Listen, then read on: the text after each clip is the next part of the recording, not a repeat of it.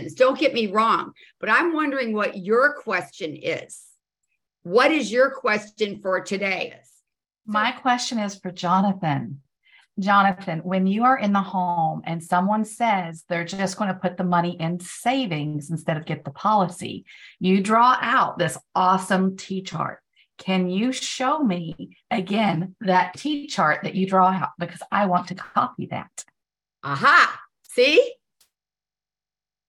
Let's hear it. Thank you, Bill. All right. So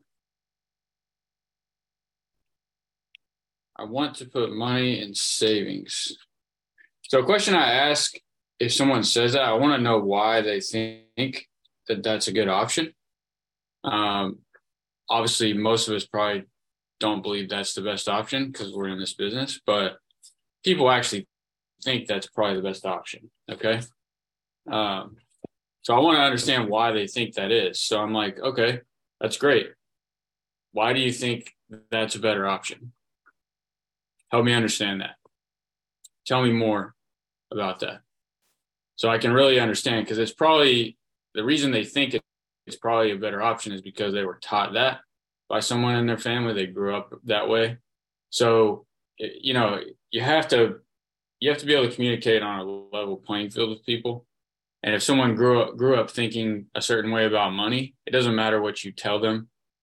They're that's the way they're thinking about it. So you got to get them to say it.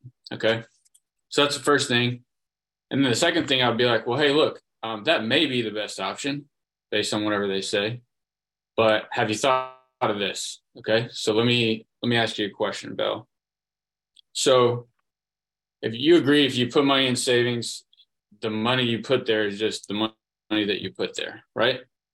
If you're saving 100 bucks a month, after a year, you'll have $1,200, right? If you put it there for six months, you'll have half of that, $600.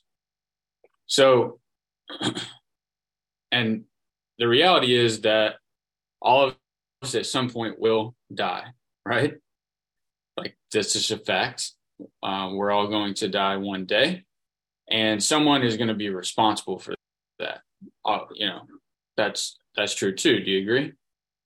it may not it may not be you because you're past or me if i pass on but someone in my family my kids my spouse whoever's taking care of it is going to be responsible okay we can agree on that so two things are going to happen um, and there's really only two things you're going to be responsible for okay so what i do when i say that i just draw I just draw a line down a sheet of paper,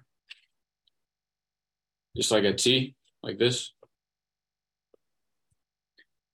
And I'm going to say, okay, there's going to be situation A that happens, and there's going to be situation B that happens. And I draw it on here like this A and B. And I say situation A you are responsible for, let's say, $15,000. Okay. And the insurance company is responsible for nothing.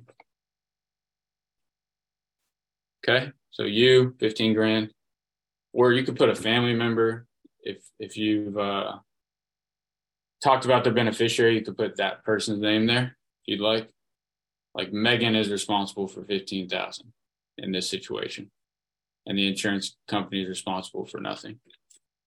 And this means you would have to save that money, right? Because you're like in this case you're responsible for it or someone else in your family is. Situation B is you're responsible for $100 and the insurance company is responsible for 15,000. that. 115 so out of those two which bell which one would you rather be responsible for? 15 grand to figure that out on how to come up with that or just $100 a month you know because regardless, because we we don't we can agree like we don't have a crystal ball, so we don't know when something's going to happen. So let's say something happens when you've only paid the insurance company two thousand dollars, well, your family gets fifteen thousand tax free, and then someone might come back and say, "Well, I'll save it still." I'm like, "Hey, great, you're still saving it with an insurance company. You're just leveraging your risk." Because if you end up living too long, they'll give you options to stop paying. It's called paid up options. However, most people don't make it that long because that's actually true. So I'm giving you I'm giving you something that like if they really push back on you, you can be like, yeah, I mean, if you think you're going to pay for it forever, that's you'll have options years down the road. And actually AIG, their attorneys will not let you pay more than the insurance is worth.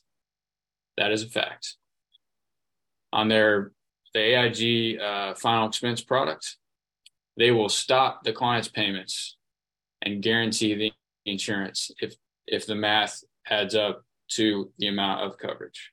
Okay, so yeah. Now that's the only company I know of that actually does that because I talked to the actuary guy. But other companies have options. So the point is your your responsibility. Like, do you want to put the responsibility on yourself or your family to come up with that kind of money, or do you want to put that on the insurance company? Because both, both of us know, like, you don't have 15 grand sitting around. If you did, this wouldn't be a conversation. And I say that in like love, but it's the truth. So hope that helps. It's real simple, but straightforward.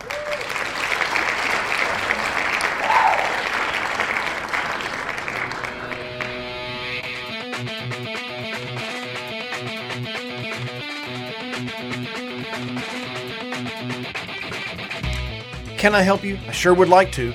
If you're an agent with us, please go to timewithfitz.com. That's T I M E W I T H F I T Z.com to schedule a time when I can help you directly. Just pick a topic and pick a time and we'll meet. If you're not an agent with the Fitz Group, I encourage you to go to thefitzgroup.org slash contact. Again, thefitzgroup.org slash contact and send us a message. See you soon.